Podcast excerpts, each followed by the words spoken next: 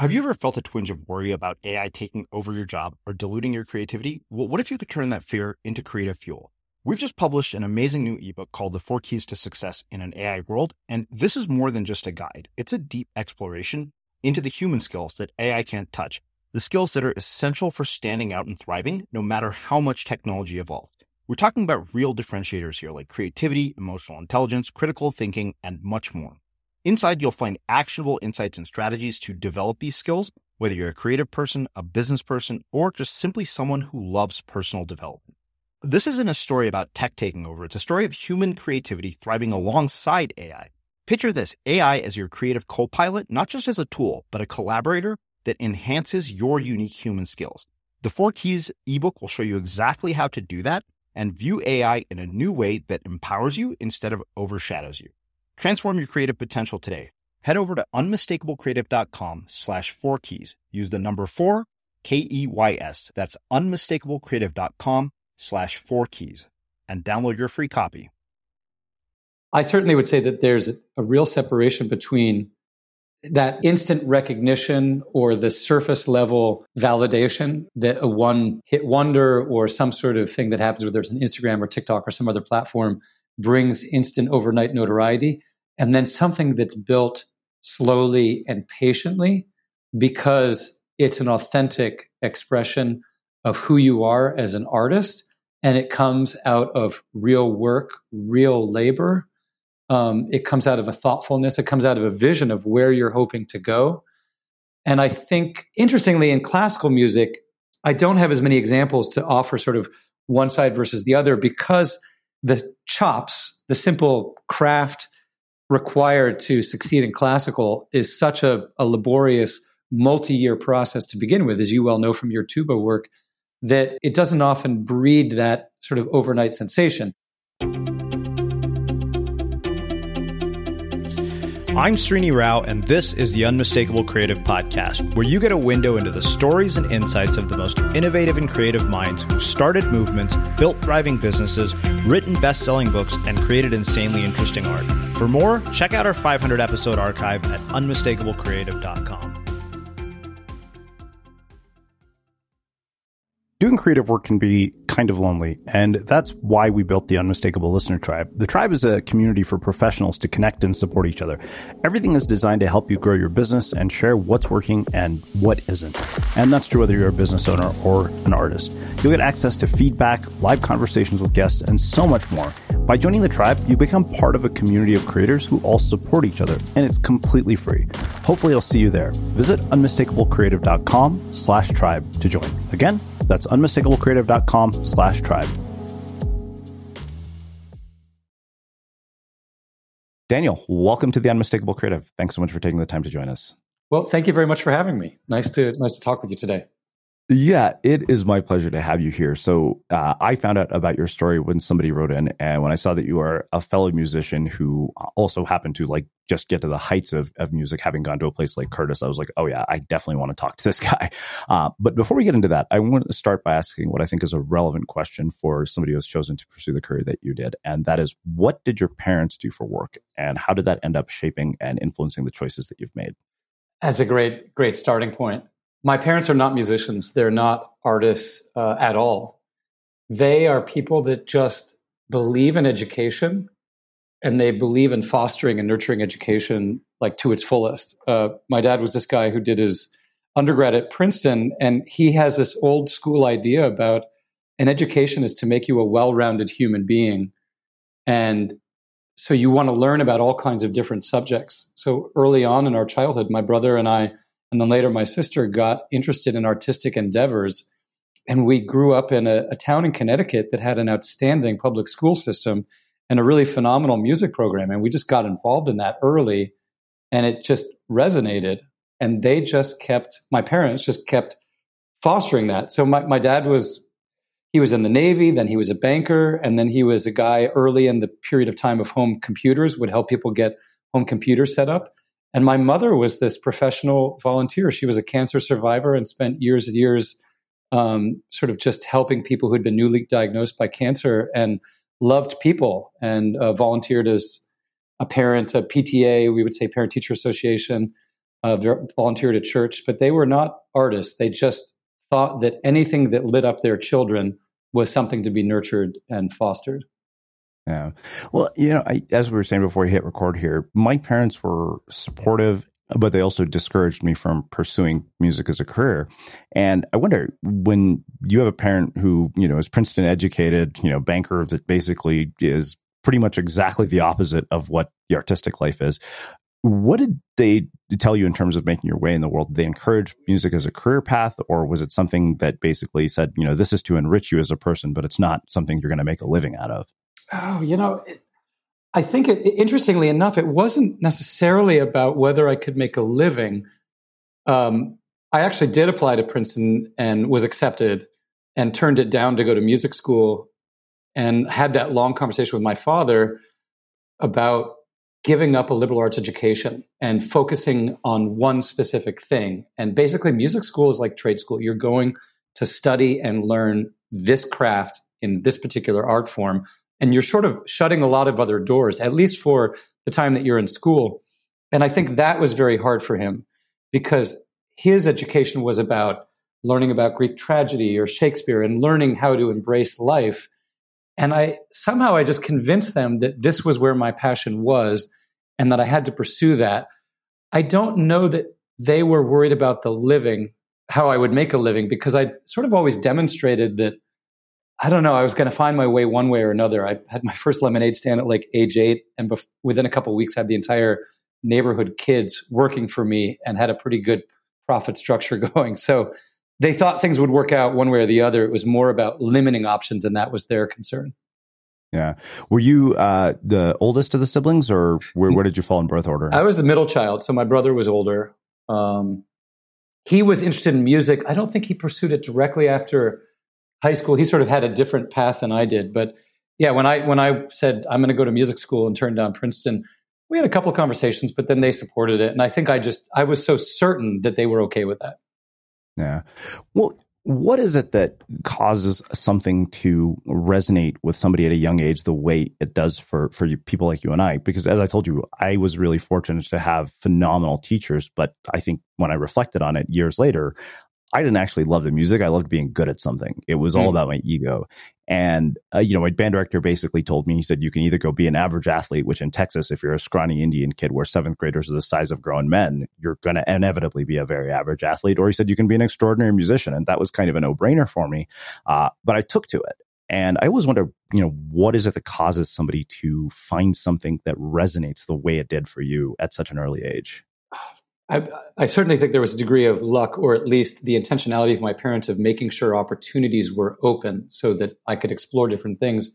But for me, it's it's more about the creative process than it is necessarily even about music. I also was heavily into photography and spent an hour of every day of my high school career in uh, the darkroom, and chose between music and photography at a certain point in high school, but could have easily done photography. I just love creative endeavors I find that the the process of trying to trying to cultivate a vision that's further in front of where I am right now, you know, a piece of music that I have to write, a project, looking at something and trying to see the finished photo and then going through the process of getting to that end result. I just love that. It lit me up and I just knew that early on. It was like an instinct. I just I was hungry at it. I was always ready to put in the time, never grew tired of it. Um, and I think that's actually still true for me now. Yeah. So I, I, want to come back to this idea of the process versus the end result um, because it, it's really important and there's something that I've been writing about. But one of the, the things I wonder uh, are the, the two things I wonder about early education, particularly music education. One, what is the impact of learning a musical instrument for people, you know, and what are the benefits later in life, even if they don't end up becoming musicians. I mean, I know what those have been for me, but in your experience, you know, from what you've seen, like what are those? And then this is one question out of morbid curiosity. So despite having become, you know, an all state band tuba player, anytime I've tried to learn how to play an instrument later in my life, I have not been able to even get close to that level of performance and I've just struggled and given up.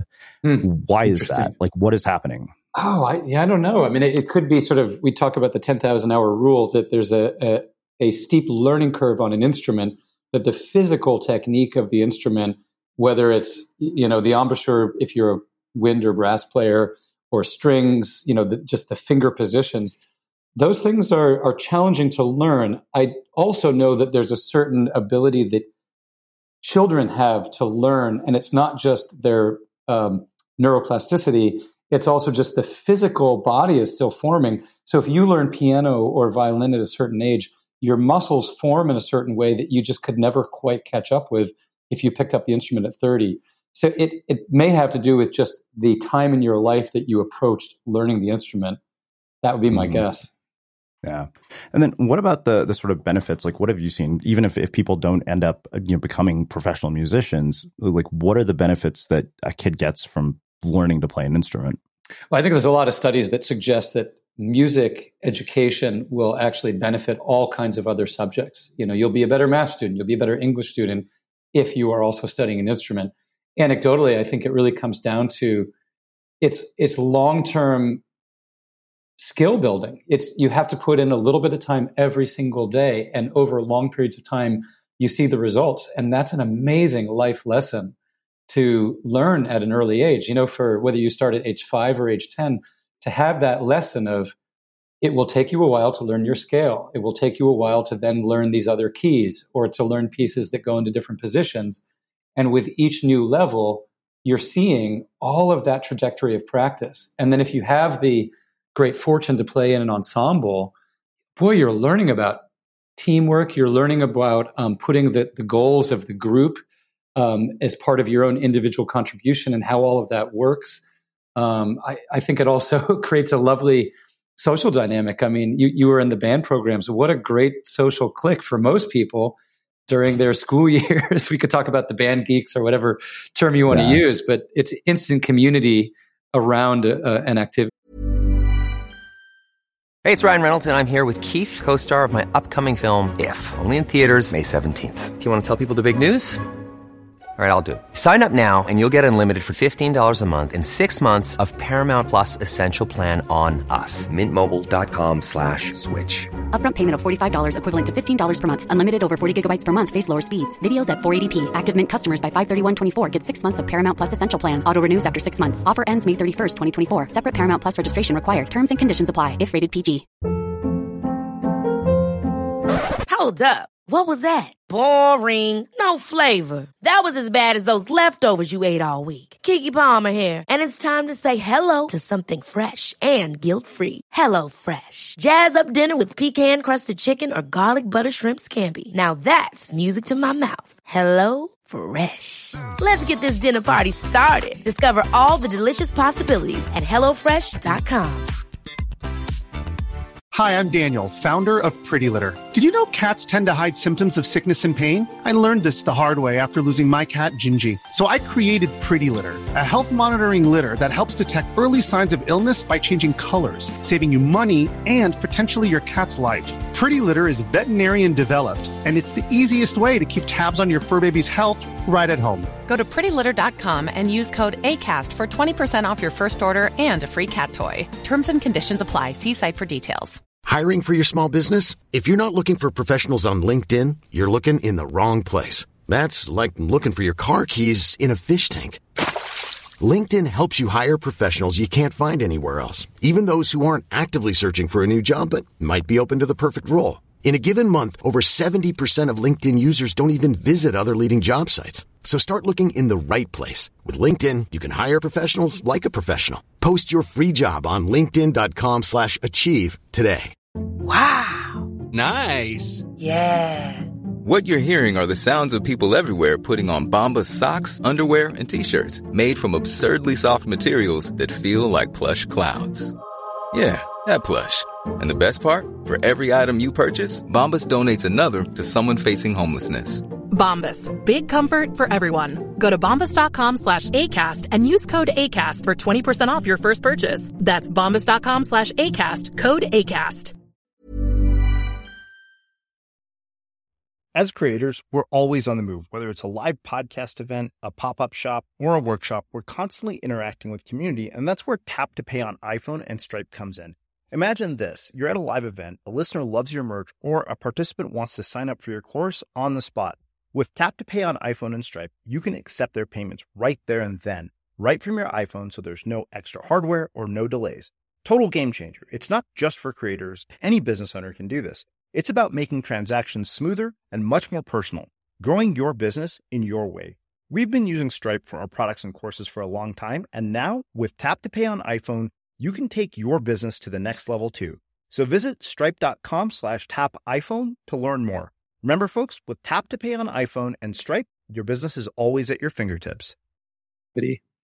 Mm. Well, uh, nowadays, do you think that we have, uh, you know, like stripped out music education? Because I, I feel like the uh, thing that I've seen more and more in the education system is much more of a priority on sort of, you know, STEM subjects and, and things like that, and less and less so on creativity, even though we find, you know, later in adult life, creativity becomes so much more important. Yeah, I absolutely think that's true. That um, we've stripped out the creativity, the arts education, the music education, um, thinking that exposure to all of those other subjects is the most important thing for people to find long term work. Our experience, so as a professor for a while in music, is that uh, music, people with music degrees that went on to other fields were highly valued. I mean, the discipline the self uh, assessment, the self critique, but in the form of positive growth and direction, it's an incredible skill that can apply to all kinds of subjects. Uh, mm-hmm. So I, I, think it's a real loss for this country that we have stripped out arts and music education.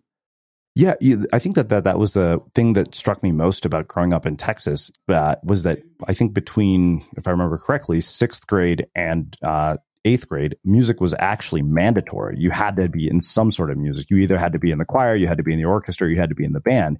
Uh, and I remember a lot of people hated it. And I, I, realized to me that was probably an explanation for why that place is such a breeding ground for amazing musicians. Mm-hmm. Yeah, it, it certainly is a tricky thing when you require a subject. Does it take away the joy for some people to learn it? But um, uh, yeah, I, we, we certainly have lost something. And hopefully there's a way that that creativity and artistic expression can come back to education i you know we are talking right before that my daughter's in high school and the curriculum is so established so rigid in what kids in this country have to learn and i worry that that really strips away the opportunity for them to pour in hours into a subject that lights them up which may not light up most other kids and i, I don't mm. know mm-hmm. the answer but we're missing something yeah. So this is something I always ask people who are, are, professors. I mean, you're an academic and you happen to be a musician. So two questions. One, you have kids. So I wonder how you think about uh, what your, you know, kids education is going to look like and then, you know, what you're encouraging there. And then this is something I've asked almost any single, every single person I've had as an educator. If you were tasked with the system of redesigning our education system from the ground up, particularly higher education, how would you change it? Oh, wow. Well, let me answer the first question about, um, our child and, and education. We actually homeschooled for many, many years, partly because we were academics and we had this incredibly open schedule and we, we did a lot of overseas trips and traveled as a family. But I think a large part of it was that we really lamented the amount of structured, rigid time that was built into the system that didn't allow um, our daughter the flexibility to pursue the things that she most cared about. And early on, she loved storytelling. She loved reading. We did a lot of reading out loud as a family. We actually still do that. And um, we got her into writing early on. And because my wife, who's also a, a musician, she's a concert pianist, we came from a model where when you were passionate about a subject, you went and you found an expert to teach you. So we got our daughter one on one sort of tutor lessons, creative writing lessons. And we just went to retired English professors and said, Hey, would you meet with our daughter? And so she had all this time. So when she was homeschooled, she could spend two or three hours a day just sitting on her laptop writing stories. And we don't know the practical application of that. But for us, being a world citizen, seeing the world, seeing how different people live and their experiences, and then having freedom to pursue subjects that you're most excited about must be balanced against, well, you got to learn your math and your multiplication and your all those things learning a language. I mean, we do think there are core subjects that must be learned, but I'm not necessarily convinced that every subject has to learn. Sorry, every student has to learn the same subjects to the same degree. I, I wish there was a lot more flexibility. Um, mm-hmm. So that's my answer to the first question. The, the second question, honestly, I don't know that there's a, a really flexible way to do this. Um, I would love a system in higher education that allowed customized degrees that individual students could design with a mentor. And yeah. so that people could be making bridges and innovating. And sometimes they might be designing their own courses. Sometimes it might be, oh, I really do need that one business class, even though the rest of my life is over in this other area. Um, we force people, and I know you, you you're passionate about this topic, but we force people into silos. Even in, in the field of music and classical music, it's sort of like, oh, you're a classical musician. You do this. You play your Bach, you do it on stage. You play from sheet music. That's what you do. Whereas really we should be in a world where it's it's so much more open. And I actually that's what I experienced over time with the undergraduates that I taught is they were slowly beginning to reject the idea that you had to be a credentialed expert in a topic to go off and do it. That there was hmm. actually the freedom. Maybe you were a music major, but you liked making films and you were a novice as a filmmaker, but that didn't mean you couldn't jump in and do it. And then after a few years, suddenly you weren't a novice as a filmmaker anymore.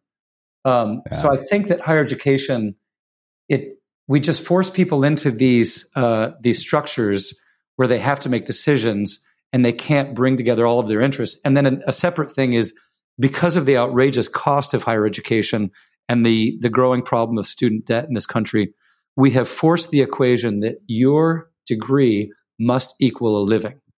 And so now we're stripping out the humanities and the arts and the, the subjects that may invite you to think about the world, about people in a, in a broader sense. And now you're thinking, what's the job that I'm going to get because I'm getting this degree? And I, yeah. I, I think that's a mistake. Mm. Yeah, I mean, when you when you describe that the, the sort of process of the the musician or the classical musician, I can't help but think about Lindsey Stirling, who kind of defies every sort of stereotype of what a violinist is supposed to do. You know, it's kind Absolutely. of like you know the the person who goes and is like, oh, I got to go, you know, through you know Juilliard and go be in an orchestra is like struggling to get a job, while Lindsey Stirling is basically making a fortune off you know these really bizarre sort of ways of combining music and, and, and video and all the stuff that she does. It's a it's a perfect example, and um, you know, throughout the pandemic, so I, I'm the president of an organization called Young Concert Artists, and we help nurture young musicians.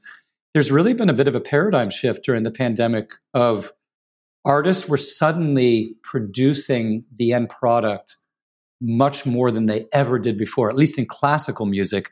And she's somebody that was owning that work, you know, dating back several years. And of course, musicians outside of classical music have owned that work. They are creators, performers, and producers um, all at the same time. And that allows them to, number one, is have complete creative control over what they're sharing with the world. And then it also just um, puts them in much dir- more direct contact with their audience and building that audience. So mm-hmm. she's a great example of, of that unique forward looking career. Hmm. Well, let, us talk about your career trajectory that has led you to where you're at. Uh, because I, all I remember in high school, I, as I think I was telling you before hit record, was that we had this guy in our band who was a percussionist. His dad was a physician and a, a you know former professional oboe player who had gone to Curtis. And the idea was that basically Curtis is as selective as Harvard for music. It's kind of the gold standard. Um, so one you know i think we have a sense of what is it that enables you to get into a place like that. What happens when you get to a place like that? How is it different than the average music school? And, and why is it the sort of breeding ground for the caliber of people that it produces? Oh great question. I think first off it has its reputation of being such an exceptional place. So it attracts the strongest people simply to apply. So once you've crossed that hurdle of becoming a student you've joined a, a, a body of students that uh, are just among the most talented people in the world in that age group. But it's for people that don't know, it's a, a school that when I was there, there was 160 students, which meant 40 students per class.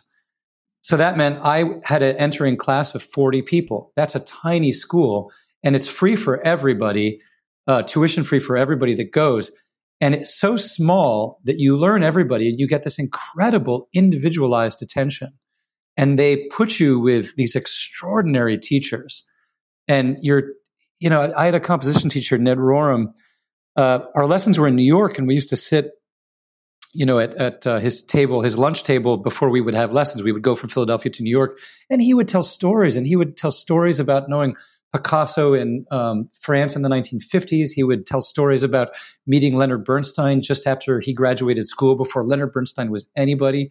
He would tell stories about studying with Aaron Copland, and to have that sort of mentors, teachers that that was the caliber of my teacher across all of my subjects uh, it was just extraordinary. And then because I had these classmates that were amazing, I mean, my classmates went on to be principal uh, section leaders in the Boston Symphony and the Metropolitan Opera Orchestra right out of school. So when I wanted to write a new piece and put on a concert, I would go to them and say, Can you play? And they were my collaborators. And so we were collaborating on a level which rivals the best orchestras in the world. And we were kids, so we didn't know any better. And the school was so nurturing that if we had a, if we dreamt up an opportunity and we said, Hey, could you support this? They would go, Yeah, sure, we'll support that. And and if I, you know, if I said, Oh, I, I want to go to this concert in Washington this weekend, can you give me the resources to go to that concert? They'd be like, Yeah, we could do that. Go to the concert. That sounds great. So it, it was this incredible environment that just was resource rich, all in support of nurturing the strongest young classical musicians with the most potential. Mm. So one thing I wonder about, uh, there was a, classmate of mine uh, from high school was not an amazing musician, but he ended up going to the Berklee School of Music, and I think he dropped out when he got there because he said, "You think that you're good when you leave high school," and he said, and then you get to one of these places and everybody is better. And he just saw the reality of how hard it was to thrive in that environment. And I, I wonder if you experienced a similar dynamic at all. Oh, absolutely. Um, I mean, I think you know we could talk about artists suffering from what is it? Uh, what's the term? Debilitating self doubt, critical, uh, yeah. crippling, crippling self doubt. That's the expression. I think almost all artists suffer from that. Am I good enough? Do I deserve to be in this room with these people, or at this table, or you know, on stage with these musicians? And even when you run across arrogant people, probably that's masking a lot of insecurities. And I think for some people, that is um, paralyzing. And for some people, it, it maybe actually drives them. And they go, hmm. okay, I got to step up my game. There's that um, sort of adage or whatever you'd call it, advice that you know if you if you're in a room with six people and five of them the five of them are smarter than you or more talented or more accomplished they will pull you up. But if you're in a room with five less talented people, then it, you know sort of the room becomes the average of the talent. So if you go to a place like that and your classmates, I mean, some of my classmates were Hilary Hahn and Lang Lang, and they're these are rock stars in classical music right now, and um, to have classmates of that caliber only made me want to work harder and and do my best even more acquire acquire the craft that would help me to further my artistic expression. Yeah. Well, you brought up the the sort of arrogance, uh, masking insecurity, uh, you know, thought, and something I wonder about that is, is, sort of this fine balance between arrogance and confidence. Because yes. I remember the time I went to an all region audition uh, in Texas. It was like for all region orchestra or something. It was in ninth grade, and I remember meeting you know the all state trumpet player from our crosstown rival high school, uh, some you know all town uh, all state saxophone players. Like these guys are all a bunch of assholes. Is my first impression, and they had no doubts about how good they were. And I remember very distinctly my band director saying every single person who makes all state band has that exact attitude that they're that good and that they deserve to be there. Um, and that that was a lesson I never forgot. For some reason, that just stayed with me. Uh, but I wonder, you know, where have you seen people go wrong with this sort of balance between confidence and arrogance, and, and how do you find it? Oh goodness, uh, these, I mean, there's great questions, and I, I guess I would disagree that I don't know that everyone that has reached a certain level has that attitude that I, I totally deserve to be there. Hopefully, there's a confidence that says I've worked hard, and these opportunities have come as the fruit of that work and that um, and that there are opportunities that I'm worthy of. I think I think confidence. I mean, every artist, everybody, every person that puts something out into the world fundamentally has confidence because they have to believe enough in themselves to put their performance, their composition, their film, their bit of writing out into the world. Um, I think that arrogance can hinder somebody from being a perpetual student. We always can learn. We can always find something that's going to continue to grow. And I, I have some philosophies about artists and, and their lives. I think artists should be in a state of perpetual growth. You know, you should never be totally stagnant. Um, you know, you look at it with people like Picasso, where they went through so many different expressive periods that, that, he was in growth. Um, and so I think arrogance can really limit that ability. And then there's also the practical thing that I mean, arrogance can literally um, burn bridges, sink relationships. Um, it's this, you know, music, especially classical music. It is a collaborative art form, and you need people to believe in you, to want to work with you, to want to put you on stage, to want to buy your ticket, to want to support you. And they want to support people that they believe in. And so they want to see that confidence and that accomplishment, that skill level. But at the same time, nobody really wants to support, you know, complete jerk. So I, I think it can sink things if people are not really self aware and understanding sometimes how they come across.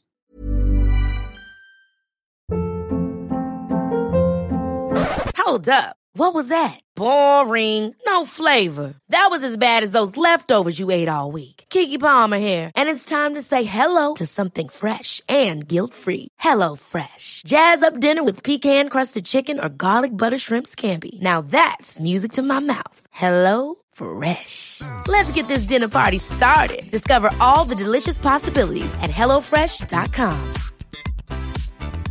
Cool fact a crocodile can't stick out its tongue. Also, you can get health insurance for a month or just under a year in some states. United Healthcare short term insurance plans, underwritten by Golden Rule Insurance Company, offer flexible, budget friendly coverage for you. Learn more at uh1.com. Hey, Dave. Yeah, Randy. Since we founded Bombas, we've always said our socks, underwear, and t shirts are super soft. Any new ideas? Maybe sublimely soft. Or disgustingly cozy. Wait, what? I got it. Bombas Absurdly comfortable essentials for yourself and for those facing homelessness. Because one purchased equals one donated. Wow, did we just write an ad? Yes. Bombas. Big comfort for everyone. Go to bombas.com slash ACAST and use code ACAST for 20% off your first purchase. Hey there, it's Michele Norris. I'm host of a podcast called Your Mama's Kitchen. When I travel, I'm usually looking for a way to find a taste of home when I'm not at home. And one of the things I love to do when I am at home is entertain. And Airbnb allows me to do that. When I was in California recently, I rented a house that had a great kitchen. And when we were sitting around the table, we we're all thinking, we're in someone else's house. Someone could be in all of our homes as well. If you have a home, but you're not always at home, you have an Airbnb. Your home might be worth more than you think. Find out how much at airbnb.com/slash host. Hey, it's Ryan Reynolds, and I'm here with Keith, co star of my upcoming film, If, only in theaters, May 17th. Do you want to tell people the big news?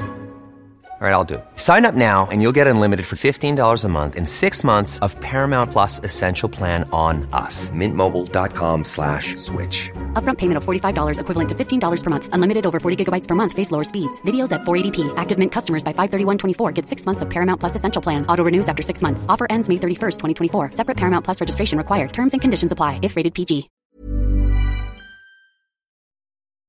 As creators, we're always on the move. Whether it's a live podcast event, a pop-up shop, or a workshop, we're constantly interacting with community, and that's where Tap to Pay on iPhone and Stripe comes in.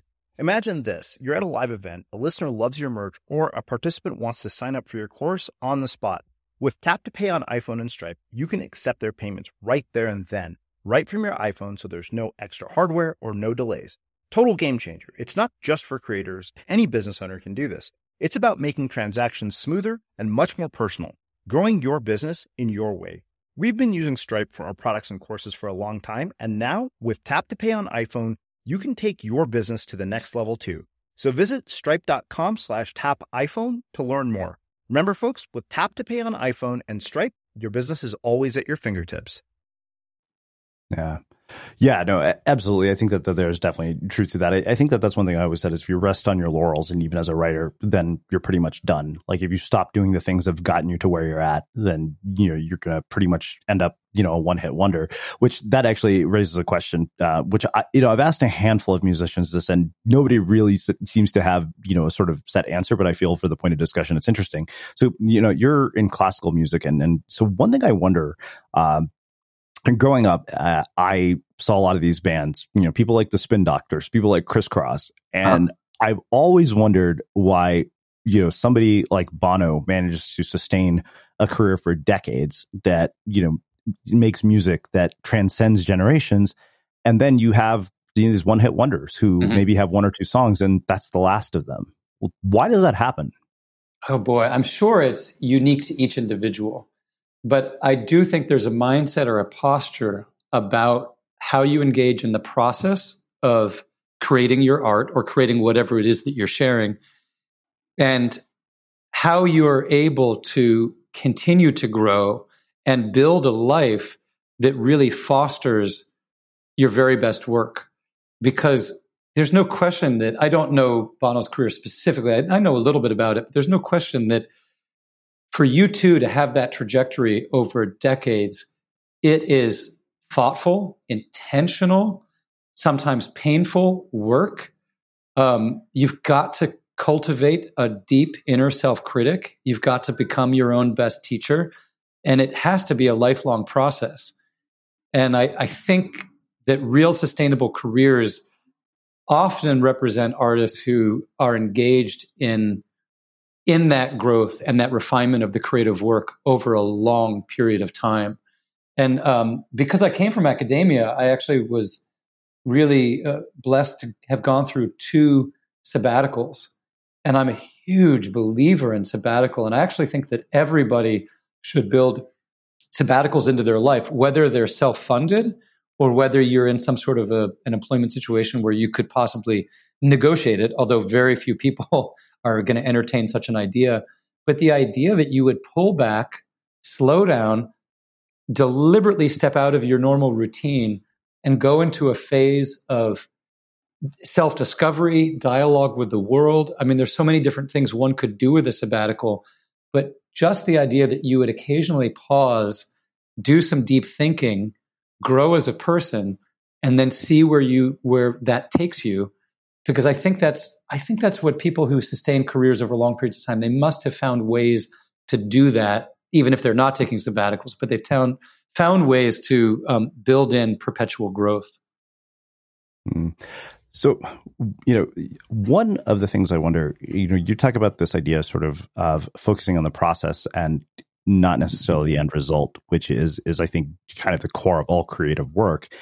And we live in a world where you have sort of these instant validation, you know, mechanisms like social media. And I wonder what you've seen over time uh, as the impact of that on the way that people go about building their careers. Because I remember I had a, a young cousin who, or a niece who's, uh, you know, a really talented singer, and she was getting all uh, worried about, you know, sort of, oh, these people on TikTok do this and that and that. And I was like, yeah, I was like, but you should do the one thing that is actually worth doing. Get really damn good at what you do because then all of those things will be a byproduct. But you have a world in which you know you can get you know instant validation. And i think people confuse attention with accomplishment. And i wonder what you've seen uh, as the impact of sort of that you know social media and instant validation on the careers of young musicians. Oh it's a, it's a very interesting question. Um, i certainly would say that there's a real separation between that that instant instant recognition or the surface level validation that that a one hit wonder or some sort of thing that happens whether it's an Instagram or TikTok or some other platform brings instant overnight notoriety. And then something that's built slowly and patiently because it's an authentic expression of who you are as an artist and it comes out of real work, real labor, um, it comes out of a thoughtfulness. It comes out of a vision of where you're hoping to go. And I think, interestingly, in classical music, I don't have as many examples to offer sort of one side versus the other because the, the chops, the simple craft, required to succeed in classical is such a, a laborious multi-year process to begin with, as you well know from your tuba work, that um, it it doesn't often breed that sort of overnight sensation. I think we certainly have seen that careers are unfolding in different ways because some very progressive, smart people are harnessing these platforms and building an audience and building a, a network of people that are interested to see their work. And so they're using them as tools, but I don't know that they would be the very thing that would define the success because in classical, you still need to be selling tickets in a traditional hall at, at enough ticket volume to make a living so that TikTok or um, YouTube, I for the most part, nobody's paying the bills that way. Maybe there's a couple of examples in classical music, but what they really are using it is just a very relevant and forward-looking way to build audience, and often a younger audience than older and more traditional classical musicians. Yeah. So when students you know come to you and the students that you work with you know particularly now what have you seen uh, you know in terms of the trajectories of their careers? What do you encourage them to do? Uh, and one other thing i wonder is as a parent uh, for parents who are listening to this what would you say to them if they have children who are interested in pursuing careers in the arts? Uh, well it's interesting. My my wife and i as musicians never thought it was was a great thing if our daughter who's an accomplished classical musician wanted to pursue uh, classical music. I think at the same time, I think we'd be delighted if she found a creative endeavor that brought her joy and satisfaction while also providing a living. Because, like all parents, we do hope that she can, you know, pay rent and and have the life that she would like to have. And there's those practical considerations. Um, for young musicians and young artists, there's no simple direct path the way that there may have been 40 50 years ago or even 20 years ago. You know winning a major classical music comp- uh, competition may at one point been enough of a slingshot to put you in the limelight enough that you could then have a sustained career. These days careers unfold in such a wide range of, of varieties encompassing a whole lot of different kinds of activities. You know, people are they're doing chamber music, they're doing solo concerts, they're um, playing with orchestras, but then they also they may have causes they believe in, or maybe they're very passionate about music education and they've started a small foundation or a summer festival to champion that, or they really love another art form and they're trying to build collaborations with that art form. So that that really um, engaged and interesting artists they these days are these more um, sort of well-rounded people in their interests, their network, the creative avenues that they have for their music making, and then how they're able to tell that story and share it with the world. That's something else I would say is is very true. As it used to be that a classical musician could just be this brilliant, you know, pianist on stage, and their private life was their private life. But certainly with the last 20 years and a lot with the internet, we actually can really know the artists that we're interested in. We can see the behind the scenes stuff. We can hear the stories about how that concert happened or how this piece came to be. And so audience is really hungering for a more complete experience with their music beyond just a nice concert. And so the artists that are able to sort of understand their own story and share that story in a very compelling and interesting way has to be authentic, but it has to be interesting, has to be engaging, which might mean becoming a master of Instagram or TikTok or Clubhouse or um, whatever platform is most current at the time, so that music careers that really embody storytelling and break down the barriers to, I guess, the, the pure artists on stage. Those are some of the artists that are finding real career growth Whereas musicians that are just trying to be the best person playing Beethoven and hope that people recognize that and then everything comes together, they're finding it harder in this current current world. Yeah. So th- there's one thing that um, I, I wonder about. So I, I, remember writing this blog post titled, you know, if you want to build an audience for your work, focus on mastery instead of metrics. And you know, one of the things that happens as a byproduct of social media is that we have, you know, excessive amounts of metrics. Um, but you brought up something earlier about finding joy and meaning in the work. And uh, one of my friends once said, you know, people don't have hobbies anymore; they have side hustles. Uh, mm. And there's this sort of idea that every creative endeavor you work on needs to be something that leads to something else. Uh, right now, I'm working on this project called the Masterclass Project, where I'm taking a masterclass every month and just doing a project on it, not for any other reason other than for the pure enjoyment of it. Uh-huh. Uh, I made it. I made a documentary film. I just finished Annie Leibovitz's photography class. I'm not going to build an audience or make a living off of any of those things. I might share them with my audience because they're fun. Uh, but uh, you know, what do you make of that? The fact that we've sort of lost this idea of you know creativity for its own sake, and and that every ho- you know hobby is being turned into a side hustle. Yeah, I think that I think we've lost something special because I actually think that intrinsically, and maybe this is when you go back to that question about like a sustainable career like Bono, maybe there's something about the pure joy and authentic expression that those artists put into their art that on a subconscious level that's what resonates with an audience.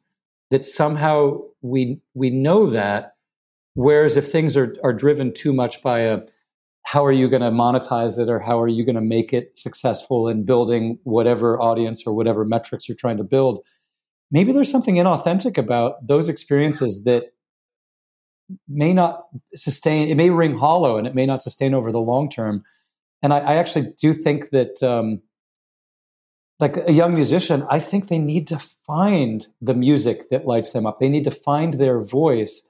And as you say, that should start with mastery and self discovery. I think self awareness is huge for an artist.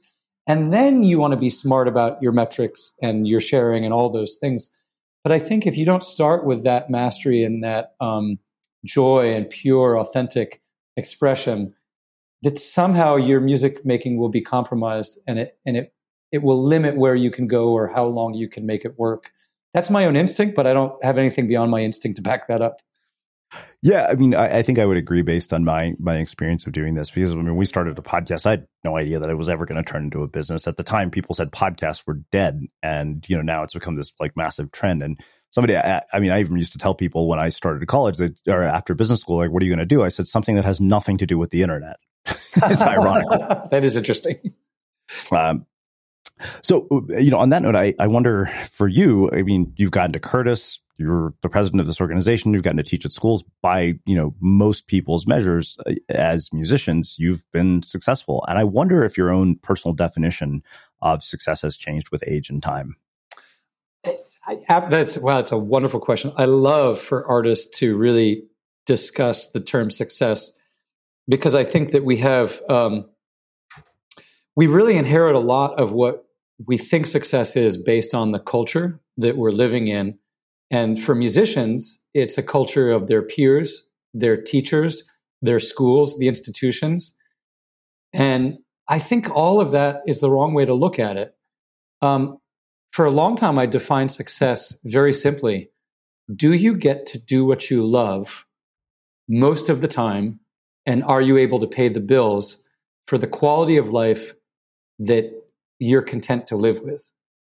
I, to me, that's success. And so if, if you're living very humbly, playing a small number of concerts a year, and you having children wasn't a primary concern, and you can make it all work, and you're finding joy and satisfaction in that, then I think that's success. Um, if a musician has to say, well, success is 80 concerts a year, I need to have two homes, I need to play with these orchestras, and I need to be a household name for people that love classical music, well, you probably are setting yourself up for a, a life of, of disappointment and, and some resentment. And sadly, I've seen a lot of middle or late career bitter and resentful musicians because they had some idea in their head of how life was supposed to go, and it didn't always work out that way. I think now I would offer a slightly different, or maybe an expanded definition of success, which is um, find the thing that really excites you, that you're really burning to do. You know, like if I was talking to a young pianist, which I did earlier today, what's the music that you're burning on stage to share with an audience? Tell me why. Why is it important to program that piece? Why is that such a a, a need that you have to express that and to share it with other human beings that should be and then finding a way to do that in the way that you dream up um, to me that's success. So if you're a pianist and you think well i really love these kinds of collaborations this kind of music and i really want to be able to do these things with my life and you can pull it all together align your passions and then enough sort of business acumen and and forward looking thought about your career to make it all work then i think that's success and of course we're going to have people that do it at very different levels and and they may have very big amount of monetary success or very little. I wish we wouldn't define money as part of it because um, you know we have a very consumer driven culture and i don't think that that consumer driven culture is really all that satisfying for most people. I think if they could really align spending their time doing the thing they love and have the material needs that they desire, then that they would find that successful. Yeah, I love this because it, I, I, think what you're talking about is a definition that applies to far more than just people who are musicians. I think this is relevant to any career. Yeah, I, I think so. It's interesting because I that's what there's a whole nother part of this, which is what are the life skills that a musician or an artist needs to um, to actually make it work. And I I have my own sort of passion about talking to young artists about things like personal finance, investing, um, being smart about how you set up your taxes, um, you know, time management, productivity, having a really good system for keeping track of networking. You know, I, I really love all of the things that are in the culture of thinking about productivity, time management, a startup world. And I wish that artists would adopt all of that because the, the creative act is so challenging, so all consuming. It shouldn't be driven by time, although we all need deadlines. It should be driven by this romantic, beautiful expression of, I'm just pouring every ounce of my being into this activity because I love it. But to be able to do that, to have that luxury, then you need the rest of your life to function at a really high level.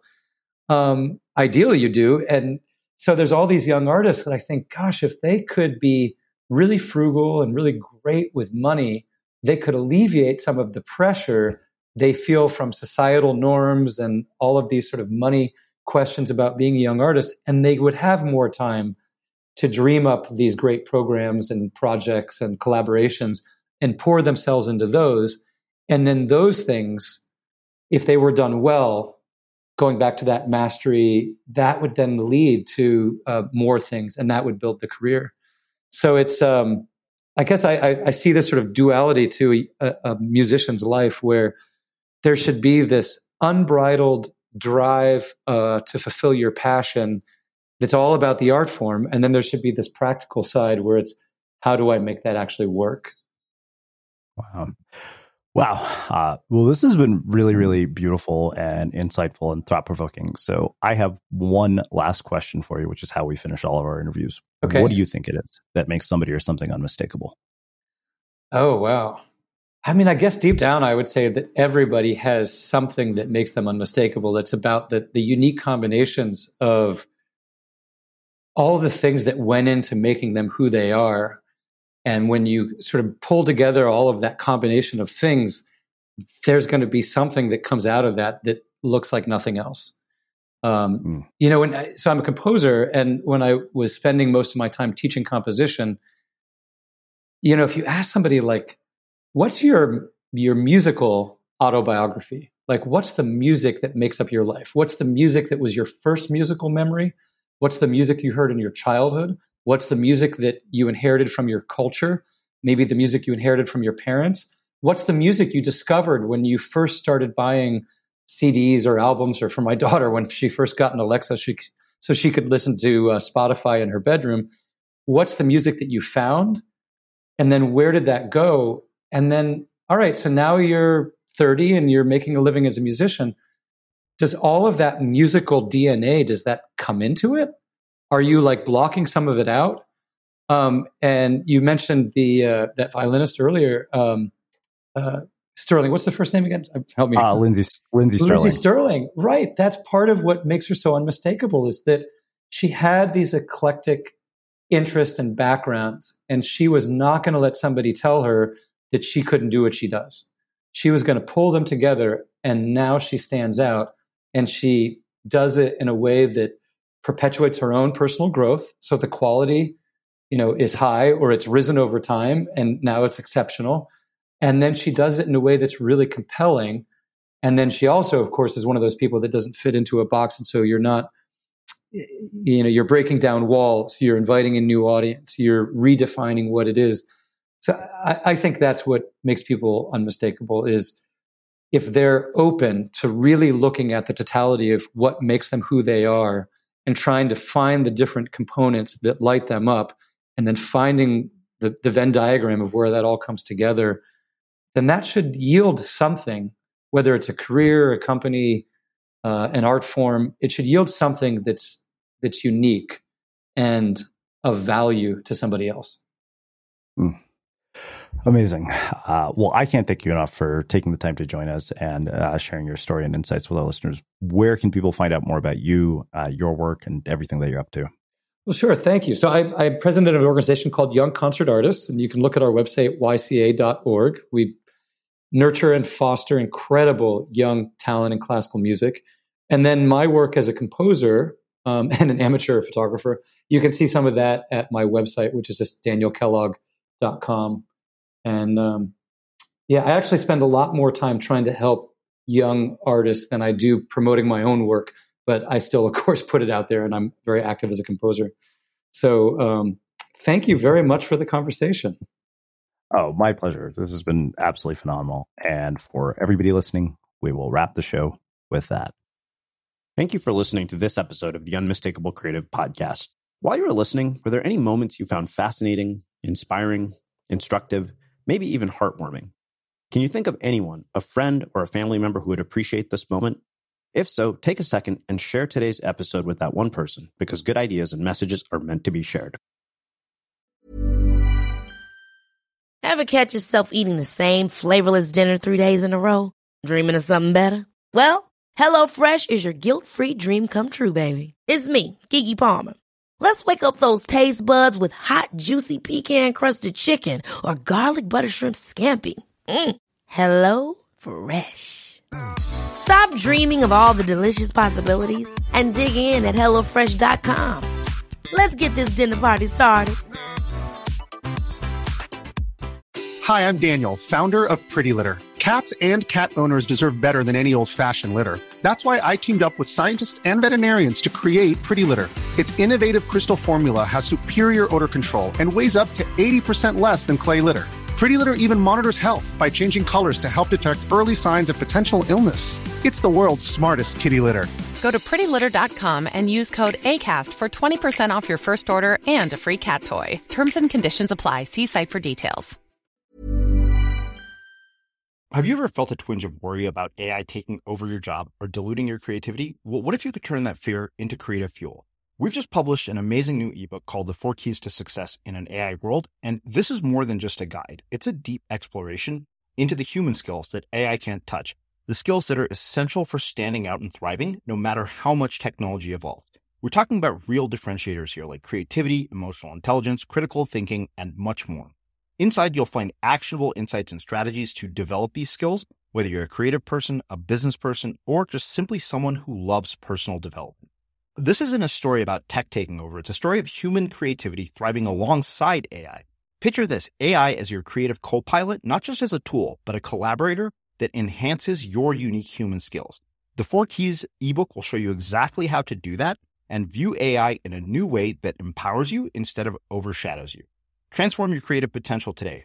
Head over to unmistakablecreative.com slash four keys. Use the number four, K E Y S. That's unmistakablecreative.com slash four keys and download your free copy.